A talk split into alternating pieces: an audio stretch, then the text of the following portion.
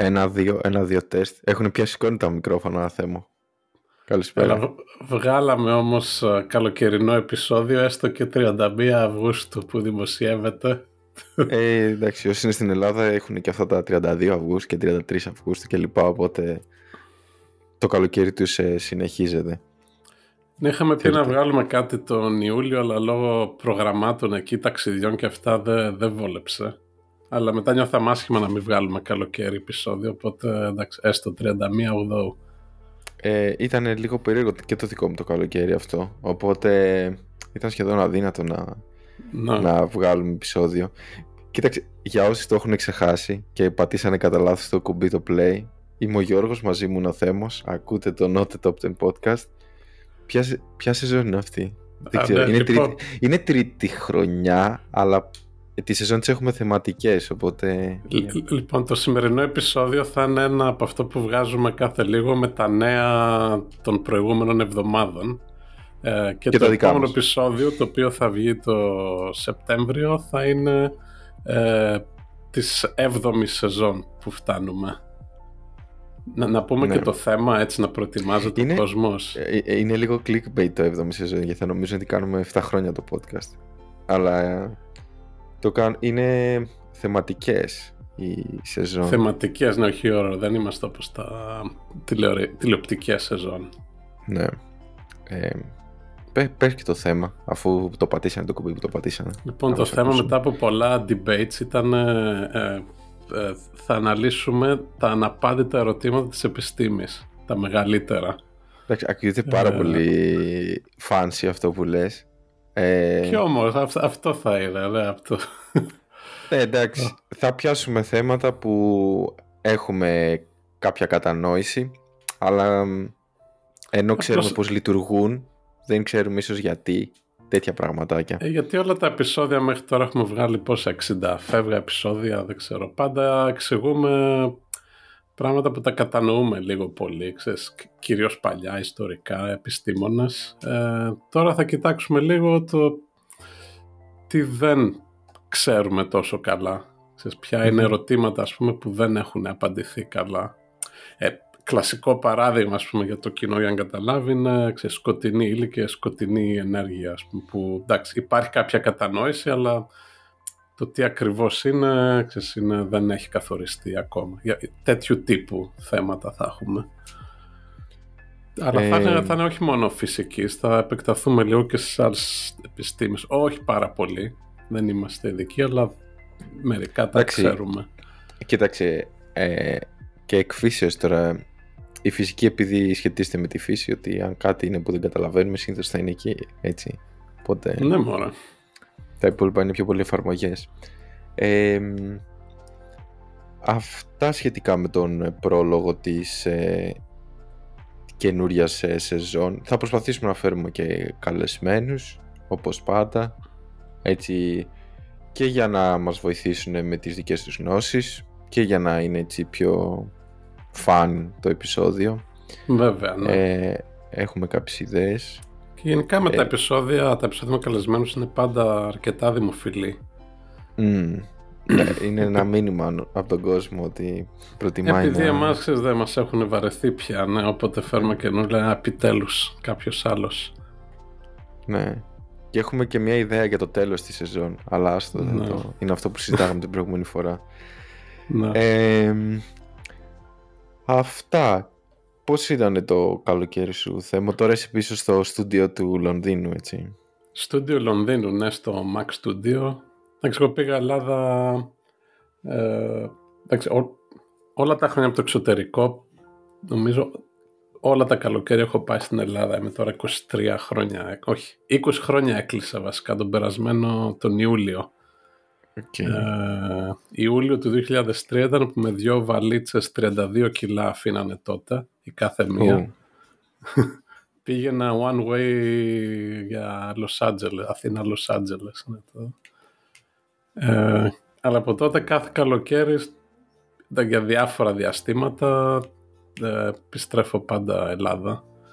Mm-hmm. ε, θυμά, θυμάμαι την πρώτη χρονιά, ξέρεις, ήμουν συνηθισμένος από το Ελληνικό Πανεπιστήμιο που ξέρεις δύο, δύο-τρεις μήνες ας πούμε δεν κάνεις τίποτα. ε, και πήγα στο πρώτο έτος ας πούμε, έκανα του διδακτορικού, έκανα κυρίως μαθήματα. Ε, λέω στον καθηγητή μου α, τρεις μήνες θα πάω στην Ελλάδα, ξέρω, Ιούνιο, Ιούλιο, Αύγουστο. Okay. Και είχε μείνει λίγο, μου λέει, οκ, okay, δεν... Μην το λες έτσι απότομα, ξέρω. Εγώ το θεωρούσα δεδομένο, αλλά δεν είχα μπει ότι, ξέρεις, όταν κάνεις και έρευνα, ας πούμε, εντάξει, δεν μπορείς να πάρεις τρεις μήνες στην παραλία. Πρέπει mm. να κάνεις πράγματα. Ε, ε, θα πω, έτσι, κάτι ανατρεπτικό, αλλά... δεν παλεύεται και τόσο πολύ να κάθεσαι. Δηλαδή μετά από ένα σημείο βαριέσαι κιόλας έτσι. Τότε δεν είχαμε και ίντερνετ. ε, τότε εγώ δηλαδή το... Ναι, καλά, οπότε πιστεύω θα ήταν χειρότερα. Δηλαδή ε, Δηλαδή δεν ξέρω αν ε, ε, ειδικά μα, βασικά, συγγνώμη, θα το θέσω σε ένα άλλο ε, πλαίσιο. Εξαρτάται λίγο και από το περίγυρό σου, από τους φίλους σου και λοιπά, τα άτομα που είτε είναι κάποια να. σχέση και λοιπά. Δηλαδή, αν οι άλλοι δουλεύουν και εσύ κάθεσαι, ε, φαριέσαι. Γιατί να, οι άλλοι δεν μπορούν, δεν μπορούν να... θα πεις στον άλλο να βγούμε, να πάμε διακοπές, να πάμε κάτι. Θα σου πει δεν μπορώ, δουλεύω. Άρα δεν έχει και... Δηλαδή, για μένα πιο πολύ σημασία έχει να είσαι έτσι ευθυγραμμισμένος με τον κύκλο σου. Mm-hmm. Και ας μην κάνεις τρεις μήνες διακοπές. Ναι, ναι, ισχύει αυτό. Σκάβε μου έλεγες τώρα να κάνω τρεις μήνες. Δεν ξέρω, δε είμαι, δεν... Εγώ νομίζω συνηθίσει... ότι το, τρι, το τρεις μήνες διακοπές θα ήταν ότι απλά θα έκανα διάφορα άλλα πράγματα που δεν έχω χρόνο να τα κάνω τώρα. Αλλά μπορεί να, ήταν, να έχει σχέση με διάβασμα ή να έχει σχέση κάτι ακόμα και πάνω στο διδακτορικό μου. Αλλά κάποια side projects, ας το πούμε, που δεν έχω χρόνο να τα κάνω να, ναι. όταν έχω τα deadlines. Οπότε θα καθόμουν να, να μάθω αυτό, ξέρω, πώς να, ξέρω, να μάθω. Τώρα που είπες side projects, αυτό καλοκαίρι στην Ελλάδα έκανα αστροφωτογραφία. Okay. ε, ε, σκοτεινού ουρανού, βαθ, βαθιού ουρανού, πώς τη λένε. Είχες και τηλεσκόπιο. Ε, όχι, αλλά είχα πάρει πέρυσι, μάλλον μα, πριν πέντε χρόνια, έξι που είχα πάει στην έκλειψη ηλίου στην Αμερική, είχα πάρει... αυτό το tracker που παρακολουθεί τα άστρα ώστε να μπορείς να βγάλεις ε, φωτογραφίες σε μεγάλο χρόνο χωρίς να ε, θολώνουν τα αστέρια. Mm-hmm. Το οποίο το χρησιμοποιήσει. Και πρόπερση είχα πάρει ένα τηλεφακό για την κάμερα που είναι okay. διακόσια χιλιοστά, που στην κάμερα μου είναι γύρω στα τριακόσια. Και δεν είχα σκεφτεί να τα συνδυάσω ποτέ τα δύο. Okay. Και λέω τώρα, οκ, okay, αφού έχω αυτό το tracker και έχω αυτό το φακό. Εντάξει, κάμερα λίγο παλιά, αλλά κάτι βγάζει. Ε, δεν μπορούσα να βγάλω κανένα λεφέλωμα, κανένα γαλαξία Ανδρομέδας και τέτοια. Mm-hmm. Ε, οπότε έκανα τέσσερις πέντε νύχτες. Ε, με, σκαβάζει την κάμερα πάνω σε αυτό σε ένα τρίποδο και την αφήνεις όλο το βράδυ να, να καταγράψει. Και το άλλο που είχε αλλάξει τώρα και δεν το είχα κάνει, ότι υπάρχει άπειρο υλικό ειδικά στο YouTube με τύπους που εξηγούν πώς γίνεται αυτό και τη διαδικασία τους. Δηλαδή, όταν είχα κάνει προετοιμασία για την έκλειψη το δεκαεπτά δεκαέξι δεν υπήρχε αυτό το, το ζάνρα. Τώρα αν θες να κάνεις κάτι συγκεκριμένο τεχνικό, ας πούμε, μπορείς να βρεις step by step στο YouTube που να σου... Για τα πάντα. Για τα πάντα, ναι, ξέρω εγώ. Να κάνεις ένα project, ξέρεις, να μαθαίνεις να κάνεις ξέρεις, θρι ντι printer ή επεξεργασία φωτογραφιών ή πώς να, ξύ, να, να, να κόψεις ξύλα για να φτιάξεις ένα τραπέζι, ό,τι θες, ξέρεις, ξυλογλυπτική. Mm-hmm. Αυτό δεν υπήρχε πριν... τελευταία φορά που είχα ασχοληθεί πριν έξι εφτά χρόνια. Αλλά τώρα ας πούμε έχει YouTubers που step by step σου λένε αυτό έχω το gear, αυτό κάνω, παίρνουν την κάμερα μαζί, σου δείχνουν μετά πως κάνουν και το επεξεργασία φωτογραφιών. Οπότε και έχεις κάποιο αποτέλεσμα? Ακόμα όχι, γιατί έχει... δεν έχεις ασχοληθεί ε... με την επεξεργασία. Ναι. Έχεις τα raw files. Γιατί ήρθα, ήρθα πίσω, έφαγα μισή μέρα, θέλει να τα τακτοποιήσεις τα αρχεία, να είναι στους σωστούς φακέλους, να πετάξεις αυτά που δεν θέλει, και είναι έτοιμα να πάνε, είναι τώρα να επεξεργαστούν. Αλλά μετά έπεσε δουλειά και αυτά και yeah. το, το άφησα λίγο. Γενικά σε αυτά είναι πολλές ώρες η επεξεργασία, δεν είναι... Ναι, δέκα ναι, λεπτά ναι. και μία ώρα να πεις να κάτσω να το κάνω. Θέλει μια μέρα τουλάχιστον, ξέρεις, ενασχόληση. Ναι, ναι, το ξέρω, είναι αρκετά λεπτομερής δουλειά. Οπότε αυτά ήταν ενδιαφέρον project που κάνα το καλοκαίρι στην Ελλάδα. Mm-hmm. Έκατσες καιρό? Τρεις εβδομάδες, ναι, από τον οποίο μία εβδομάδα ήταν ε, σαν κανονικές διακοπές με... Ξέρω, στη Ζάκυνθο εκεί είχα πάει. Ε, χάλια. Ε... Okay. Εντάξει, και... όμως ακούει κάποιος από τη Ζάκυνθο. Είναι κρίμα να το λες αυτό. Όχι, ε, μίλησα και με Ζακυνθινούς και συμφωνούνε. Okay. Ότι η Ζάκυνθο στον τέλη Ιουλίου, αρχές Αυγούστου από... δεν έχει καλό τουρισμό και δεν... ούτε αυτούς τους αρέσει. Okay. Οπότε εντάξει. Εκεί άλλες Είσαι... δύο εβδομάδες, εκεί λίγο Λαμία, Αθήνα, το workation που λένε, mm. που τα... είναι λίγο διακοπές αλλά δουλεύεις παράλληλα. Τέλεια. Αυτό, εσύ. εσύ... Εγώ έλειπα αρκετό καιρό από το Σαντιάγο, τώρα είμαι στο Σαντιάγο. Είναι το μόνος που με ενοχλεί σε σχέση, είναι το δεύτερο καλοκαίρι που, τέλος πάντων, και πέρσι το καλοκαίρι θα στην Ελλάδα. Ήρθα μέσα Ιουνίου και έφυγα την πρώτη εβδομάδα του Αυγούστου και φέτος ε, γύρισα εικοστή όγδοη Ιουλίου, οπότε το θέμα είναι ότι είναι πολύ δύσκολο να λείπεις Αύγουστο από εδώ πέρα, γιατί εδώ πέρα είναι χειμώνας και Αύγουστο, πρώτη Αυγούστου ξεκινάει το εξάμηνο, ξεκινάνε πολλά πράγματα. Ε, Αύγουστος είναι σαν να είναι Ιανουάριος-Φεβρουάριος βασικά. Ναι, οπότε το... τον Ιούλιο είναι εύκολο να λείπεις, γιατί έχει έτσι και winter break για τους... Χριστούγεννα. Ε, Χριστούγεννα δεν είναι, αλλά έχουν εξεταστική π.χ. η προπτυχιακή, οπότε mm. είναι πιο χαλαρά τα πράγματα. Αλλά Αύγουστο είναι δύσκολο. Ε, και λίγο έτσι αυτό είναι με χαλάει, θα ήθελα να ήμουν Αύγουστο κάτω στην Ελλάδα. Ε, Αλλά εντάξει, έλειπα αρκετό καιρό, ταξίδεψα αρκετά τον Ιούνιο, ε, πήγα και στην Ελβετία, πήγα και στη Γαλλία για δουλειά και... Συνέδρια, ε. ε πήγα και συνέδρια και... Και πήγα συνεργασία. Ψης, ναι, μετά πήγα και στην Αθήνα, έκατσα αρκετό καιρό λόγω για δύο συνέδρια. Αυτά και... Αλλά τον Ιούλιο έκατσα πρακτικά τρεις εβδομάδες, δεν έκανα τίποτα και... Μια χαρά. Γι' αυτό και, είναι, και είμαι και κενός σε σχέση με τη θεματολογία τη σημερινή από εκείνο, εκείνο τον καιρό. Δηλαδή, Ιούλιο δεν ξέρω τίποτα τι έγινε. Δεν, δεν άνοιξα τίποτα, δεν ασχολήθηκα καθόλου. Θα τα πω εγώ, ναι. Και βασικά ναι. είναι καλό που κάνουμε αυτό το επεισόδιο τώρα τέλος καλοκαιριού, γιατί ακριβώς όπως λες εσύ είναι... Σαν και εμένα είναι πάρα πολύ. Πολλοί κόσμοι που απλώς δεν ασχολείται τόσο mm. με τα... Πέρα από τα πολύ viral θέματα που θα τα φτάσεις να τα δεις, ξέρω εγώ, στα social media. Έχουμε, τώρα που πάω social media, παρένθεση. Έχουμε αυτή την ιδέα με το X που έκανε ο Elon Musk. Α, καλά, λοιπόν, ναι. Και ναι. αυτό, αυτό είναι, είναι η απόλυτη ανοησία. Και θα μου πεις, το κρίνω εγώ. Το κρίνω εγώ γιατί όταν σου στέλνει άλλος ένα link και ξεκινάει με X, that, δεν θες να το ανοίξεις.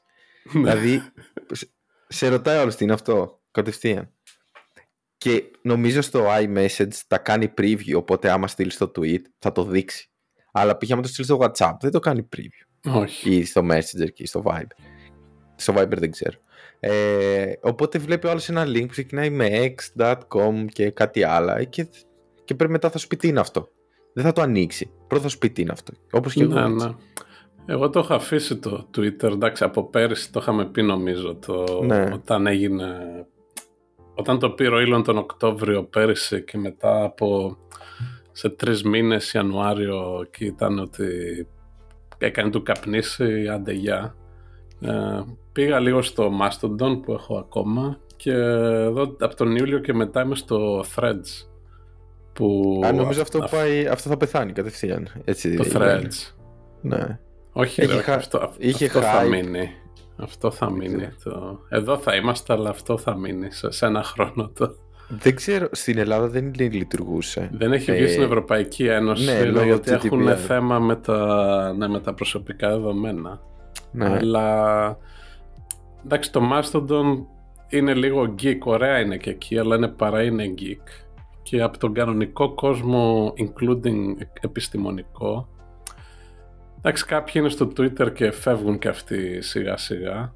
Ή, ήταν και ένα από τα άρθρα βασικά, δεν το αναφέρουμε ξανά, που έλεγε ότι ξέρω, το ογδόντα τοις εκατό των επιστημόνων ή έχουν φύγει ή σκέφτονται να φύγουν. Ε, το Threads είναι ακριβώς το ίδιο αντικατάσταση του Twitter, αλλά εντάξει, από την, από την Meta την εταιρεία. Και ε, μόλις ανοίξει και στην Ευρώπη νομίζω εντάξει, πάει το... Αλλά ναι, έχει εδώ κανονικό κόσμο. Είναι εύκολο να γραφτείς. Ναι. Ε, δεν είναι, και έχει κανονικό δεν υπάρχει... κόσμο, δεν είναι μόνο οι geeks. Δεν είναι όμως, δεν υπάρχει αυτό το missing out effect του δεν είναι ότι, ξέρεις, γιατί όπως και να το κάνεις, ξέρεις, κάποιος θα γράψει κάτι στο Twitter. Ε, κάτι θα γίνει. Θα μου πεις βέβαια τώρα και... πλέον όλα μαθαίνονται. Μπαίνω στο Twitter να διαβάσω. Ε... Okay. Απλά δεν, και... δεν, δεν ασχολείσαι ιδιαίτερα να κάνεις, να κάνεις retweet ή να γράψεις, να κάνεις tweet. Όχι, δε, δεν κάνω generate τίποτα στο Twitter. Τίποτα, μόνο απλά κοιτάς στο timeline για κανένα νέο. Ναι. Και νομίζω, εντάξει, είχαμε αυτή, ας την πούμε, χρυσή εποχή όπου υπήρχε αυτή η πλατφόρμα του Twitter ε, που ήταν μέχρι... Εντάξει, από το δεκαεπτά δεκαοκτώ μέχρι το είκοσι τρία, που ουσιαστικά είκοσι δύο μάλλον, όλος ο who is who, ας πούμε, είχε παρουσίαση στο Twitter και παρουσία στο Twitter και τα νέα ήταν εκεί και ήταν ο σφυγμός του πλανήτη, αν θες. Mm. Το timeline ε, των γεγονότων. Ναι, και ήταν ένα μέρος που μπορούσες, αν αναρωτιώσουν ρε παιδί μου, ξέρεις πού θα βρω τον το τον τάδε πρωθυπουργό, ξέρω εγώ, κατά ενενήντα εννέα τοις εκατό θα ήταν στο Twitter. Ε, καλά και τώρα υπήρες... Ή μια υπηρεσία με μια αεροπορική εταιρεία, ο, οτιδήποτε. Ε, τώρα αυτό έχει σπάσει και νομ, ίσως να μείνει, θα μείνει για καιρό έτσι κατακαιρματισμένο μεταξύ Twitter, Mastodon, Threads και αυτά τα τρία είναι αυτή τη στιγμή τα μεγάλα. Mm. Και μπορεί να μείνει έτσι, μπορεί κάποιοι να είναι εκεί, κάποιοι αλλού, ξέρεις, όπως τα, τα άλλα προγράμματα και πλατφόρμες. Ναι, τέλος πάντων. Θα μπορούσα να ήταν ολόκληρο επεισόδιο για τα social media. Ε, ναι. Α, αλλά τέλος πάντων, εν τω μεταξύ έχουμε γράψει δεκαεπτά λεπτά και δεν έχουμε πει κουβέντα για το. Επίσης, αυτό τώρα, εντάξει, όσοι μας ακούνε καιρό καταλαβαίνουν ότι, ότι πραγματικά τα λέμε, έχουμε να βρεθούμε... Τρεις μήνες, ξέρω. Ναι. Ε, λοιπόν, κοιτάξτε, ας ξεκινήσουμε να πούμε κάτι για το επεισόδιο. Okay. Θα ξεκινήσω εγώ με αυτά που θυμάμαι. Από και δύο-τρία πράγματα. Δύο-τρία έτσι ενδιαφέροντα που έχουν γίνει από όλα αυτά που έχουν. Λοιπόν, εγώ θα πάρω ένα section που θα είναι τα διαστημικά, γιατί είχαμε διάφορα διαστημικά νέα μέσα στο καλοκαίρι. Και εγώ έχω πολλά διαστημικά και όχι... Εντάξει, έχ, έχ, έχουμε σαν uh, podcast ένα bias, πώς το λένε, προς τα διαστημικά, αλλά αυτό το καλοκαίρι όντως είχε πάρα πολλά νέα εκεί, χαμός έγινε. Ναι, ε, λοιπόν, το πρώτο που θα αναφέρω είναι για την αποστολή Euclid της ίσα. Αυτό το είχα Τώρα... και εγώ, ναι, ο Ευκλήδης. Ναι. Και ήμουνα στη, Γενε... ε, στη Γενέβη εκείνη την περίοδο, βασικά μία εβδομάδα πριν την εκτόξευση, γιατί μετά ε, και ο καθηγητής που είχα πάει εκεί επίσκεψη και άλλοι δύο που γνώρισα θα πηγαίνανε στο Ορλάντο, γιατί ε, ο Elon Musk το εκτόξευσε. Ναι. Ε, και όλη η ανάλυση των δεδομένων θα γίνει στην... στο Πανεπιστήμιο και στο Στεροσκοπείο στη Γενέβη. Έχουν εκεί ένα mm-hmm. super cluster και κάτι τέτοια. Ε, τώρα το Euclid είναι μια αποστολή που και αυτή θα ταξιδέψει προς τα εκεί που είναι και το James Webb, δηλαδή θα είναι μακριά. Έχει πάει Δουλεύει. ήδη, όχι έχει ταξιδέψει. Έχει... Ναι, τώρα έχει πάει ήδη. Είναι σε αυτό το, το Lagrange Point δύο, όπου ναι. σε Halo Orbit και αυτό, ακριβώς ίδιο με το James Webb, που είναι τέσσερις φορές απόσταση γης σελήνης. Mm-hmm. Ε, και είναι εκεί επειδή παραμένει σταθερό και μπορεί να κοιτάει χωρίς να μπλοκάρεται από τον ήλιο στο, στο διάστημα, ξέρω εγώ. Ακριβώς. Αυτό έχει παρέα το James Webb τώρα. Και, ε, είναι τρία νομίζω και το Gaia τη Σίζα είναι και, και αυτό το εκεί. Gaia, ναι, είναι τρία τώρα εκεί στην περιοχή. Ε, αυτό έχει, δουλεύει στο οπτικό και στο υπέρυθρο και σκοπός του είναι να κάνει mapping πρακτικά το παρατηρήσιμο σύμπαν. Ο, θα, θα μελετάει, θα βλέπει γαλαξίες και θα προσπαθήσει να φτιάχνει ένα map και ας το πούμε ε, πώς είναι χωροταξικά γύρω οι γαλαξίες αλλά, αλλά και σε θέμα χρόνου η απόσταση. Τώρα αυτά δύο είναι ίδια στο σύμπαν, το ναι. χρόνος και απόσταση. Οπότε δηλαδή και στο line of sight, αν κάποιον είναι πιο μπροστά, κάποιον είναι πιο πίσω, ποιο είναι foreground, ποιο είναι background κλπ. Και θα, η ιδέα είναι ότι αυτή η αποστολή σχετίζεται με το dark matter και dark energy. Μπράβο. Οπότε η λογική ήταν ότι άμα κάνουμε ένα καλό mapping το πώς είναι το σύμπαν και δούμε τι από το κομμάτι του mapping είναι ύλη και ενέργεια από αυτά που ξέρουμε, ίσως μπορούμε να καταλάβουμε πώς επηρεάζεται από την σκοτεινή ύλη και τη σκοτεινή ενέργεια. Αυτή είναι έτσι η ιδέα. Να κοιτάζα. Έξι χρόνια θα δουλέψει. Ναι, αυτό να πούμε εκτοξεύτηκε τέλη Ιουνίου νομίζω. Mm-hmm, ναι. Και ταξίδεψε ενάμιση μήνα και έφερε ήδη πίσω φωτογραφίες, δηλαδή τον Αύγουστο. Ε, και κοίταζα λίγο ποια είναι η διαφορά με το James Webb, γιατί το... έχει και αυτό υπέρυθρο, αλλά είναι και οπτικό. Ε, ή ξέρω εγώ το Hubble, γιατί και το Hubble είναι οπτικό. Ε, η διαφορά είναι ότι έχει ουσιαστικά η κάμερά του είναι ε, για να μεγάλης ανάλυση είναι εξακόσια μεγαπίξελ γιατί θέλει ακριβώς να δει ξέρω, τα σχήματα των γαλαξιών που βρίσκονται. Δεν, επειδή είναι στο οπτικό δεν μπορεί να δει τόσο βαθιά όσο το James Webb αλλά θα βλέπει ας πούμε γαλαξίες και υποτίθεται από το ε, σχήμα τους και το, σε σχέση με τους άλλους μπορείς να βρεις για τη σκοτεινή ύλη και τη σκοτεινή ενέργεια. Και έχει και λίγο στο υπέρυθρο για να βλέπει. Έχει και δεύτερη παραπέρα. Κάμερα και μια ναι, υπέρυθρο. Ναι, ναι. Αλλά δεν θυμάμαι αν έχει και σπεκτρογράφο. Νομίζω έχει, δεν έχει, έχει, έχει. έχει και σπεκτρογράφο. Ναι, ναι, ναι, ναι. Αυτό είναι στάνταρ. Ναι, δε... ναι. Τα φάσματα είναι must. Ε, αυτή ήταν η μία αποστολή. Μετά είχαμε σαν αποστολή για τηλεσκόπιο. Ήτανε, υπάρχει μια αποστολή για ακτίνες Χ, το κρίσμ, το οποίο είναι ιαπωνικό. Ήταν mm-hmm. να εκτοξευθεί χθες, ε, μάλλον όχι, προχθές. Ε, βασικά κοίτα τι γίνεται. Όταν ήταν χθες στην Ιαπωνία, ήταν προχθές στις Ηνωμένες Πολιτείες. Ναι, το έχω αυτό. Αυτό είναι, αυτό είναι το περίεργο, ωραία. Εγώ π.χ. ξέρω ότι έχω δώδεκα ώρες διαφορά με την Ιαπωνία και την Ταϊβάν. Mm-hmm. Ε, οπότε είναι λίγο περίεργο. Τέλος πάντων. Ε, αυ... Αλλά λόγω καιρού πήγε αύριο. Τώρα αυτοί που μόνο σας ακούνε μπορεί να μας ακούει άλλος μετά από τρία χρόνια που γράφουμε. Και του λέω εγώ χθες και αύριο. Τέλος πάντων. Ελπίζω να πετύχει μελλοντικέ Γιώργο και Θέμο. Τώρα που το γράφουμε, ελπίζω να πάνε όλα καλά με την εκτόξευση. Γιατί το προηγούμενο αντίστοιχο ε, καταστράφηκε. Που είχε εκτοξευτεί το δεκατέσσερα νομίζω, δεν θυμάμαι. Ε, και ναι, αυτό είναι αποστολή ακτίνες Χ, τηλεσκόπιο και αυτό. Θα είναι πάρα πολύ... Ε, το περιμένει πάρα πολύ hype η κοινότητα, γιατί υπάρχει το εξής πρόβλημα. Οι αποστολές, οι διαστημικές, τα διαστημικά τηλεσκόπια... Παρόλο που υπάρχει ένα hype τώρα λόγω του James Webb, γενικά δεν είναι κάτι που γίνεται κάθε χρόνο, στέλνουμε κι άλλο. Μια μέση αποστολή flagship mission θέλει είκοσι με τριάντα χρόνια περίπου. Να σχεδιαστεί ε, και μέχρι να εκτελεστεί. Και και δηλαδή λοιπά, η ναι. ιδέα του concept, δηλαδή να πούμε ξεκάθαρα θα φτιάξουμε αυτό μέχρι να δουλέψει, μπορεί να πάρει είκοσι χρόνια.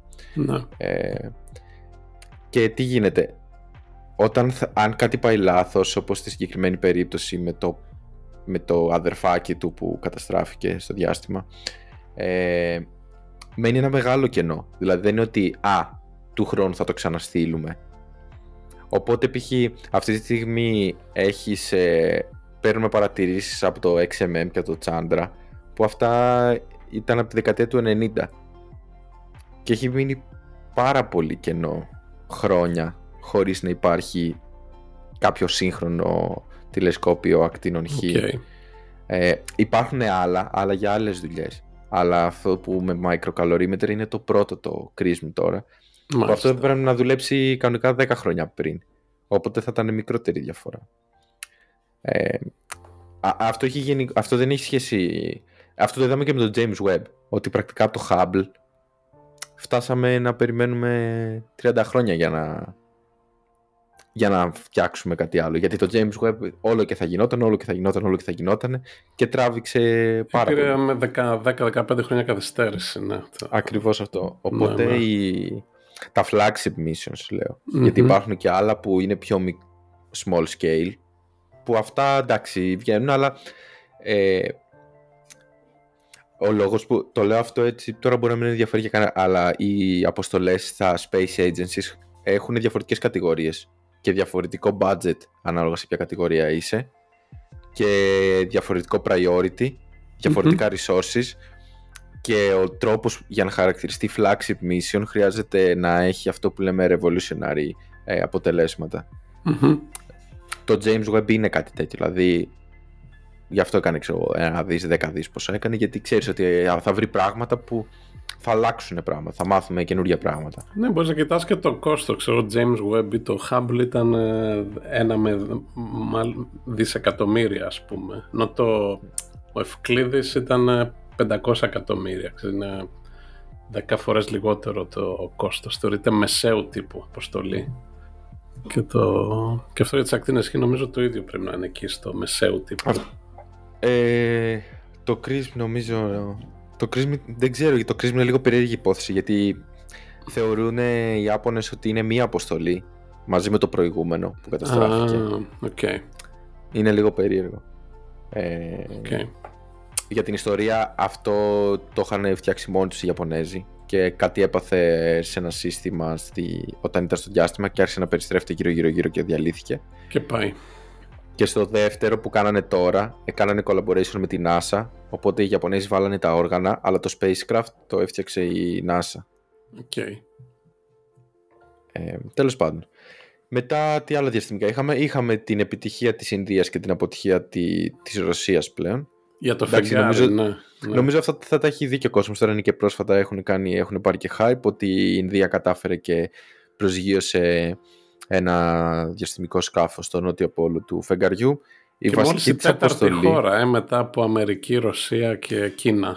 Και θα έλεγα ναι. Σοβιετική Ένωση, γιατί η Ρωσία δεν το έχει καταφέρει. Α, οκ, okay, ε, ναι, Σοβιετική Ένωση. Ναι. Ε, η, η, ο πρωταρχικός στόχος που διάβασα ήταν... το να γίνει αυτό, δηλαδή το να καταφέρουν να το προσγειώσουν και να δουλέψει, να πάρει μπροστά. Αυτό ήταν ο πρωταρχικός στόχος. Ο δεύτερος είναι να δουλέψει το rover, να κάνει έτσι κάποιες βόλτες mm-hmm. και έχει και πάνω του και κάποια όργανα επιστημονικά που αν όλα πάνε καλά μπορεί να κάνει και τα πειράματα. Τα πειράματα mm-hmm. δεν θα μας δώσουν κάτι ίσως που δεν ξέραμε, αλλά είναι κυρίως milestone αποστολή για την Ινδία, ότι ξέρεις, να δώσει παρουσία. Και οι Ρώσοι ήταν να στείλνανε το Luna είκοσι πέντε νομίζω. Είχαν ένα στείλουν από την εποχή της Σοβιετικής Ένωσης σε κάποιο σκάφος στη Σελήνη και κάτι πήγε λάθος κατά το λίγο πριν ε, εκεί που χωρίζονται το, αυτό που κάνει ο Orbit γύρω από τη Σελήνη και αυτό που θα κατέβει, εκεί κάτι πήγε λάθος και τελικά αυτό έπεσε πάνω και αυτό. Ναι. ε, αυτό τα διαστημικά. Σου έχω μια ερώτηση για τα διαστημικά. Να δούμε. Κοίταζα πόσα μηχανάκια έχουμε στείλει στο διάστημα στην ιστορία της ανθρωπότητας. Νούμερο, ε, πο, πο, πόσα θα έλεγες. Σαν spacecraft εννοείς. Ναι, όλα. Περίμενε. Παιδί μου, λες... Voyager, αυτό τώρα, ναι, ναι, το Sputnik, ναι, όχι δορυφόροι, λες... έξω. Αυτό ήθελα να σου πω, δηλαδή δεν μιλάμε για το Starlink, ξέρω. Όχι, όχι, αυτό χιλιάδες, εντάξει, ήδη. Ναι. Το... Ε... Πέρα από low earth orbit, πόσα μηχανάκια τα... Από το χίλια εννιακόσια πενήντα οκτώ βασικά είναι και μετά. Ναι, ναι, που ήταν το... Χοντρικά ε, νούμερο, δε... πόσο, ωραία, πόσο θα, θα πω, λέγες. Θα πω εκατό. Εντάξει, δεν είσαι χοντρικά μέσα, εσύ είναι διακόσια πενήντα. Οκ. Okay. Ναι, το... είναι, προς... είναι γιατί ξέρεις τι γίνεται. Είναι πάρα πολλά που προς το φεγγάρι. Πάρα πολλά. Mm. Μετά έχεις αρκετά στο, στον Άρη είναι πάρα πολλά. Γιατί ναι, στον και Άρη πολλά αποτυχημένα είναι... κιόλας. Ναι, στο... και στον Άρη είναι και πολλά που είναι σε, σε τροχιά γύρω από, το... mm-hmm. από τον πλανήτη, που λειτουργούν και σαν κόμβοι επικοινωνιακοί, γιατί mm-hmm. δεν μπορείς να μιλήσεις από εδώ με το ρόβερ. Στο... Στον Άρη μπορεί να είσαι ίντερνετ. Αν... Ναι. Με μεγάλο latency, αλλά μπορείς να έχεις ίντερνετ. Έχεις, ε... ναι. Ναι, και σίγουρα και αυτό, και αυτό που λέγανε τώρα για αυτό στη Ρωσία που έπεσε, είναι λίγο έτσι, ξέρεις, αυτό είναι και ο πόλεμος, είναι και ότι τα, οι κυρώσεις, είναι και η, το ότι ήταν πολλά χρόνια μετά τη Σοβιετική Ένωση και θέλαν να δείξουν ότι ακόμα υπάρχει ε, Space Agency στη Ρωσία που ναι. λειτουργεί. Αλλά και οι Αμερικάνικα έχουν καταστραφεί πάρα πολλά. Ναι, ναι. Εντάξει, απλά έκανε λίγο πιο πολύ impact ε, έτσι, λόγω της όλης κατάστασης αυτό που έγινε. Δηλαδή έχουν mm-hmm. αποτύχει πάρα πολλά. Και οι Κινέζοι έχουν αποτύχει και διάφορα. Ναι. Ε, αυτά τα διαστημικά, δεν έχω να πω κάτι άλλο το διαστημικό. Οκ. Okay. Ε, πρέπει να, να πούμε και τίποτα άλλο. Για πες κανένα. Να σου πω εγώ τέσσερα πέντε νέα ωραία που για να αξίζει να τα θυμόμαστε και να τα χάσει ο κόσμος. Ε, Ένα, είναι δύο διαστημικά. Το ένα είναι ε, βγήκε για πρώτη φορά από τι αποτελείται το φεγγάρι. Επιβεβαιώθηκε η δομή από του. Από τη τυρί. Άρα βρήκαμε τη τυρί είναι. Μάλλον με ακρίβεια, εντάξει, μια, μια ιδέα είχαμε περίπου. ε, okay. Αλλά είναι αυτό ότι έχει ένα πιο ε, ε, πώς το λένε, ένα, είναι κάπως σαν τη γη που είχε ένα πιο μαλακό πυρήνα και ένα λίγο σκληρότερο κέλυφος. ε, αυτό βγήκε τώρα επειδή ο, ο τρόπος που το κάνανε είναι, υπήρχαν μετρήσεις από την επιφάνεια, από σεισμούς και από λέιζερ και κάποια άλλα, και ουσιαστικά τρέξαν simulation προσομοιώσεις με το πώς θα έπρεπε να φαίνεται ε, αναλόγως τη σύσταση. Ναι. Ε, και αυτή ήταν η σύσταση που έκανε τα, τα πειραματικά δεδομένα, ας πούμε, τέριαξε καλά. Mm-hmm. Αυτό και τώρα το, το καλοκαίρι από τη Γαλλία, ένα group που ε, κάνει πολύ καλή δουλειά σε αυτό. Ε, ένα δεύτερο νέο που μου άρεσε, μη διαστημικό, ε, και, ο, ο τίτλος είναι... Ε, Ε, οι φυσικοί κατασκεύασαν τη μεγαλύτερη γάτα του Schrödinger στην ιστορία, είναι ο τίτλος. Okay, ε, είναι αυ... νεκρή ή ζωντανή η γάτα αυτή. Είναι αυτή η ιδέα, ξέρεις, το πείραμα ότι έχεις μια γάτα και με το φιαλίδιο, και το οποίο ε, εξαρτάται από ένα κβαντομηχανικό φαινόμενο αν θα ανοίξει, ε, όχι, βγει το δηλητήριο ή όχι, και μέχρι να μάθεις ακριβώς δεν ξέρεις, οπότε είναι και στις δύο καταστάσεις, και, ζε, και ζωντανή και νεκρή. Mm. ε, στην αρχική αυτή του Schrödinger που το έχει προτείνει θεωρητικά, αλλά μπορεί να γίνουν και πειράματα όχι με, κα, με γάτες. ε, α, α, θα μπορούσε βασικά να το κάνεις με γάτα, ενώ ναι, νομι, νομίζω γάτα, γίνεται να... αυτή τη στιγμή το, το φιαλίδιο θα πρέπει να κάνεις control με... Νομίζω κάτι. Γίνεται αυτή τη στιγμή. Θα μπορούσες να έχει, αφού έχουμε qubits και τέτοια υπολογιστές, μπορείς να ελέγξεις, θα μπορούσες να φτιάξεις άμα ήθελες. Με Arduino. Η, η ιστορία δεν είναι ότι φτιάξανε γάτα, αλλά ο μηχανισμός που είναι σε αυτή την κατάσταση ε, όχι ισορροπίας, αβεβαιότητας. Ναι, νομίζω ε, superposition λέγεται, αλλά μπράβο, δεν είμαι και σίγουρος. Που κανονικά είναι για σωματίδια, ηλεκτρόνια, πρωτόνια, κάποια μόρια. Οπότε φτιάξαν ένα κρύσταλλο το οποίο ζυγίζει. Για κβαντομηχανικά είναι τεράστιο αυτό, είναι δεκαέξι μιλιγραμμάρια. ε, Μίλι ή μικρο, γιατί μίλι είναι αρκετά μεγάλο. Νομίζω μίλι είναι, κάτσε να δω το... Κάτσε να δω. Είναι πάρα πολύ μεγάλο. Μίλι είναι, είναι δέκα στη μείον τρία, ε. Είναι σε... Δηλαδή κάτω ζυγείς και με το χέρι σου το καταλαβαίνεις. Ναι, είναι κάποιοι κόκκι, ας πούμε ζάχαρη θα μπορούσε να είναι. Ναι, δεν νομίζω ότι... Μάικρο, έχεις δίκιο. Ε, ναι, μάικρο, είναι πολύ. Νάνο, μάικρο, αλλά μίλι... Αλλά είναι από ζαφύρι, λέει, και έχει δέκα στην δεκαεπτά άτομα αντί για ένα. Δηλαδή μιλάμε για... Και όλο αυτό είναι σε μια κατάσταση superposition. ε, αυτό καταφέραμε. Το οποίο και φιλοσοφικό ενδιαφέρον, γιατί ξέρεις, το όλο αυτό που σταματάει η κβαντομηχανική και που ξεκινάει η κλασική φυσική, εντάξει, ακόμα mm. και τα δέκα στις δεκαεπτά σωματίδια μαζί είναι, είναι πράγμα. Ναι, ναι. Ισχύει, δεν είναι, είναι αρκετά μεγάλο. Ε, ένα άλλο νέο, εντάξει, που γίνε σίγουρα θα το πήραν χαμπάρι, γιατί το, το άκουσα και από άτομα που δεν είναι της επιστήμης. Γι' αυτό τον υπεραγωγό που βγήκε το Ήθελα να ελ κέι ενενήντα εννιά. Αυτό. Α, αυτό έφτασε και σε social media level, δηλαδή το έδωσε και στο Facebook. Οπότε... Ναι, ναι, ναι. Δηλαδή με ρωτάγαν άτομα άσχετα, μου λένε «Θεέ μου, τι γίνεται με αυτό, ξέρω εγώ, ισχύει, δεν ισχύει», ξεστέρανε τη γνώμη.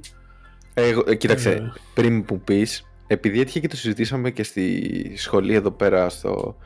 εκεί που κάθε Παρασκευή συζητάμε papers και το έφερε μια κοπέλα. Κοίταξε, mm-hmm. εγώ ως άνθρωπος, θέλω να λέω ότι είμαι άνθρωπος της επιστήμης, όταν είδα ότι δεν έχει γίνει peer review, Δεν δε, μου είναι παντελώς αδιάφορο. Δε, δηλαδή, δεν. Δε, Οκ. Okay. Βγήκε ένας, είπε κάτι. Ναι. Okay. Άμα δεν έχει. Για να καταλάβουν όσοι μας ακούν, γενικά η διαδικασία στην επιστήμη είναι ότι όταν βρίσκεις κάτι, κάνεις μια δουλειά, γράφεις το άρθρο, ας το πούμε, το στέλνεις σε ένα περιοδικό. Αυτό θα πάει σε κάποιους που είναι ειδικοί πάνω στο θέμα συνήθως. Θα το κοιτάξουν και θα έχουν κάποιες ενστάσεις ή θα πούνε όλα, όλα πολύ καλά κλπ. Ε, για να κρίνουν αν αυτά που λες είναι πραγματικά. Mm-hmm. Ε, ένα βασικό κριτήριο είναι η, να μπορούν να αναπαραχθούν τα αποτελέσματα αυτά. Α, γεια σου. Και εδώ πέρα είναι το, σε συγκεκριμένη περίπτωση αυτά τώρα που είναι υλικά, είναι λίγο πιο απλά τα πράγματα, δηλαδή πρέπει να το κάνεις. Στα δικά μας, επειδή είναι αστροφυσική που δεν έχουμε lab, δεν μπορείς να πας εκεί να τα πειράξεις, ε, υπάρχει πάντα ένα section που έχουμε στα papers που λέει data availability και εκεί πρέπει να πεις ότι άμα σε ρωτήσει ο άλλος φέρε μου ότι πώς το έχεις κάνει, είσαι υποχρεωμένος να του τα δώσεις για να δει αν κάνει την ίδια ανάλυση που περιγράφεις, άμα θα βγάλει ακριβώς τα ίδια αποτελέσματα. Ναι. Έτσι λειτουργεί σε εμάς, γιατί δεν μπορείς να το φτιάξεις μόνος σου κάτι, έτσι. Ε, οπότε για μένα από την αρχή λίγο έτσι μου, μου χάλαγε λίγο η ιστορία. Επίσης αυτά, ξέρεις ποιο είναι το ρε σιδέ μου, και τώρα σε έχω πάρει μονόπαντα. Έλα, αυτά έλα, τα πόσα.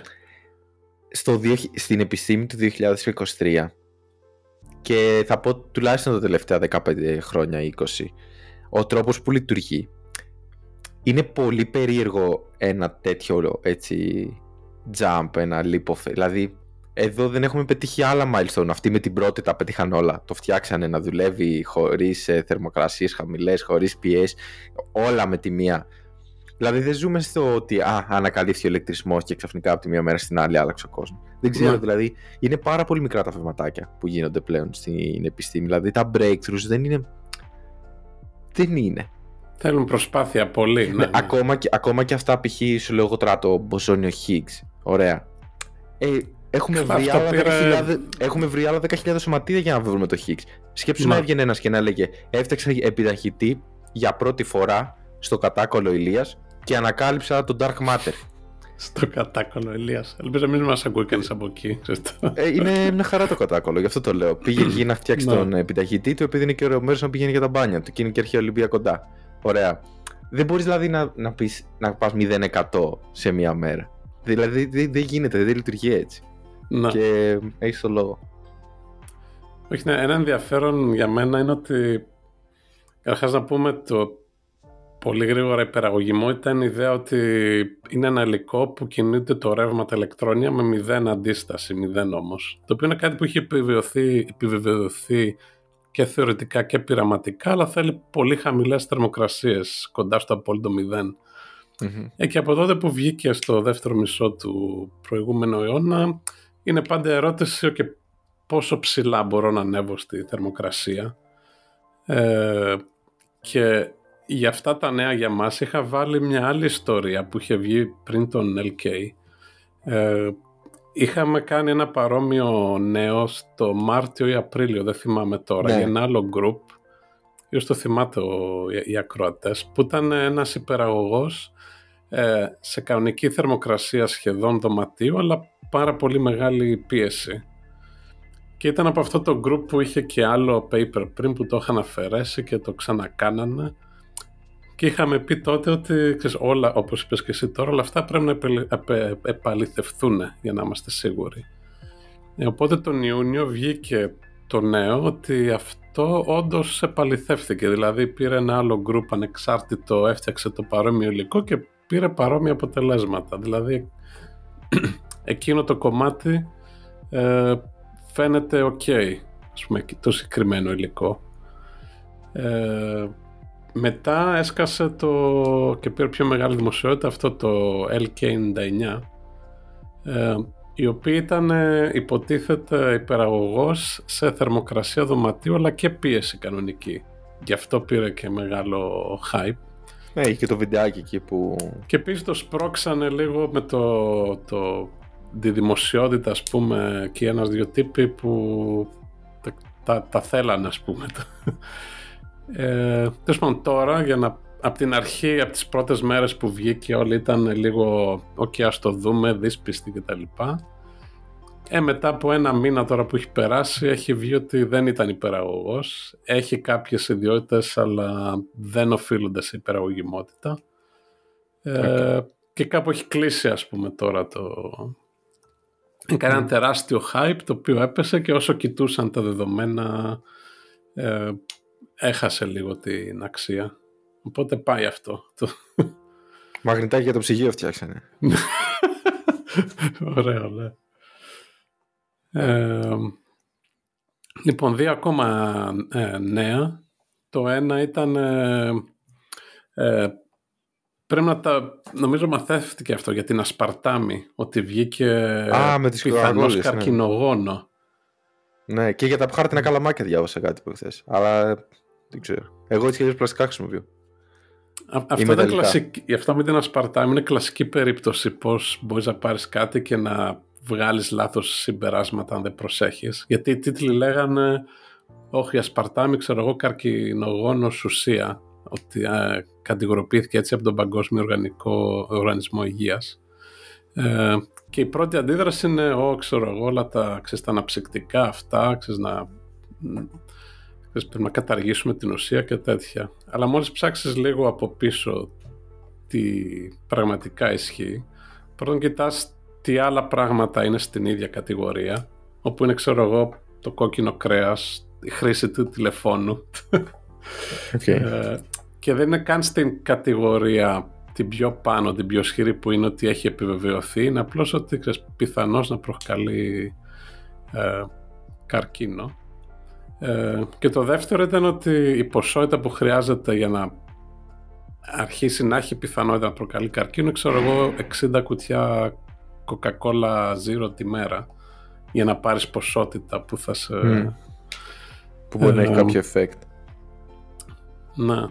Οπότε αυτό έχει ενδιαφέρον γιατί είναι πολύ κάτσι, ξέρεις, το, το, ο τίτλος, αλλά mm.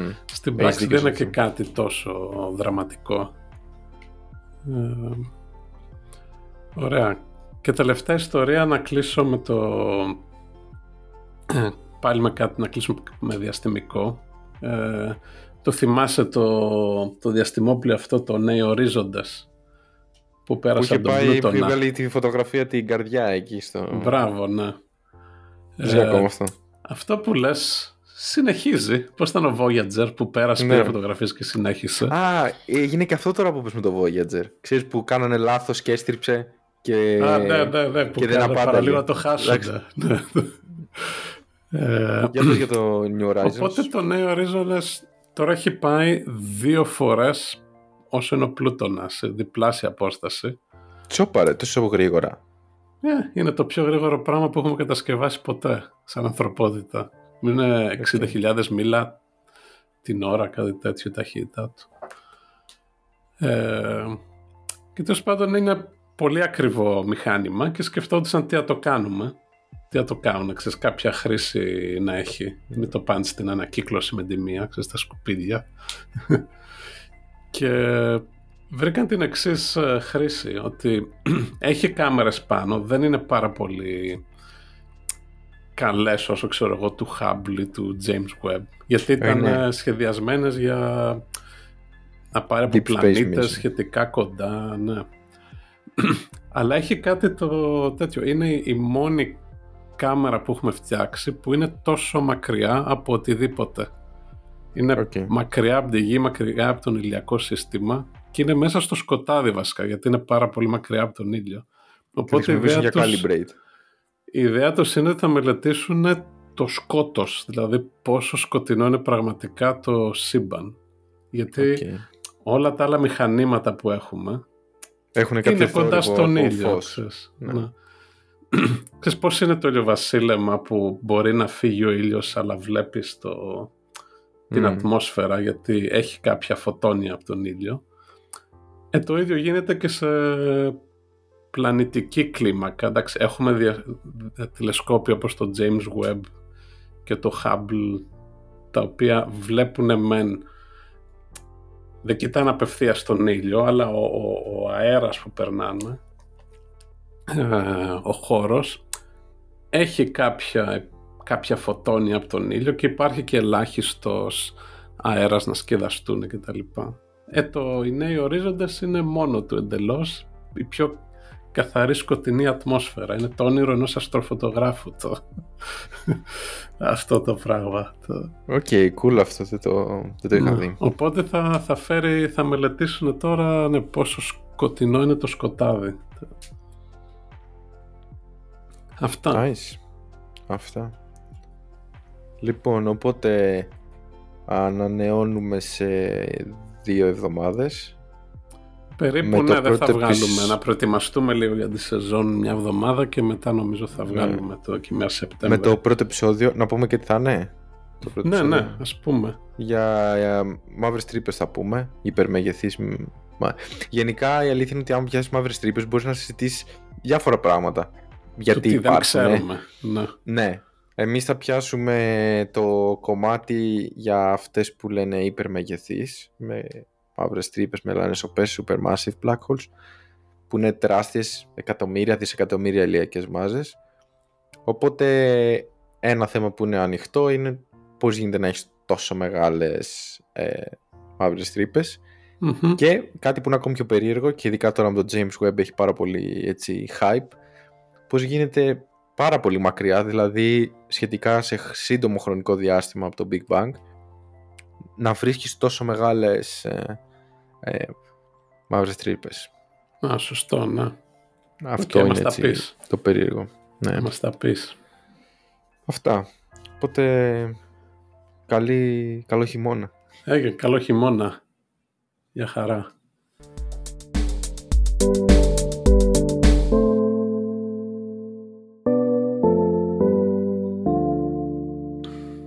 Είδες Barbenheimer. Barbie Oppenheimer. Έχω δει μόνο το Barbie. Δεν έχω δει τον Oppenheimer. Είναι δυνατόν κοντζάβα αστροφυσικός να, να, να βλέπεις την Barbie και όχι τον Oppenheimer? Θα σου πω γιατί. Πρώτα απ' όλα, όπως σου είπα, το καλοκαίρι δεν έκανα τίποτα. Οπότε yeah. δεν είδα τίποτα. Το Barbie το είδα όταν γύρισα εδώ. Ε, το Oppenheimer θέλω να κάτσω να το δω λίγο έτσι με την ησυχία μου σπίτι. Οπότε δεν έχει τύχει να το δω ακόμα. Ε, Έχεις εκατό τοις εκατό ναι. δίκιο σε αυτό. Εγώ είχα κλείσει να το δω το Oppenheimer, το... τα είδα και τα δύο.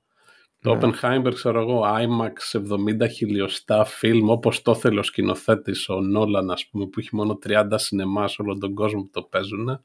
Είχα κλείσει το Λονδίνο με το που γύρισα από την Ελλάδα την ίδια μέρα, δηλαδή άφησα τα πράγματα σπίτι και, και πήγα πίσω στο σινεμά να δω το τέτοιο. Ε, Και είχαν κάνει τεράστιο hype ότι ξέρεις είναι αναλογικό σε φιλμ και να το δεις στο, στο IMAX και ξέρω εγώ τι.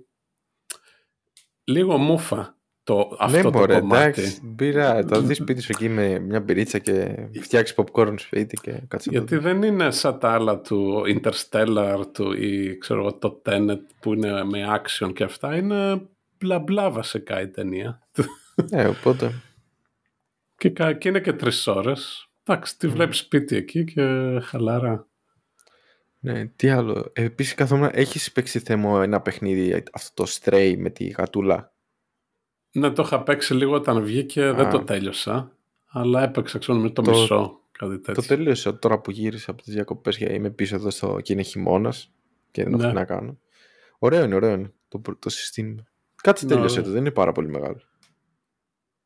Ναι, έπαιξα περίπου τα μισά, μετά κάτι άλλο δεν δε, άρχισα να παίζω. Τώρα είμαι ακόμα στο Zelda, θες που είχαμε ξεκινήσει από ε, το από Μάιο. Zelda θα παίζεις δύο χρόνια με το Zelda, τόσο μεγάλο που είναι. Εγώ δεν έχω τόση υπομονή, χαρά στο κουράγιος σου. Ναι, και όντως δύο χρόνια θα πάρεις στο ρυθμό που το παίζω, που είναι ξέρω εγώ μία ώρα τη μέρα, μέσος είναι όρος. Είναι εκατόν πενήντα ώρες. Είμαι ήδη, είναι αρκετές ώρες, αλλά έχει εκεί, έχει... Ναι.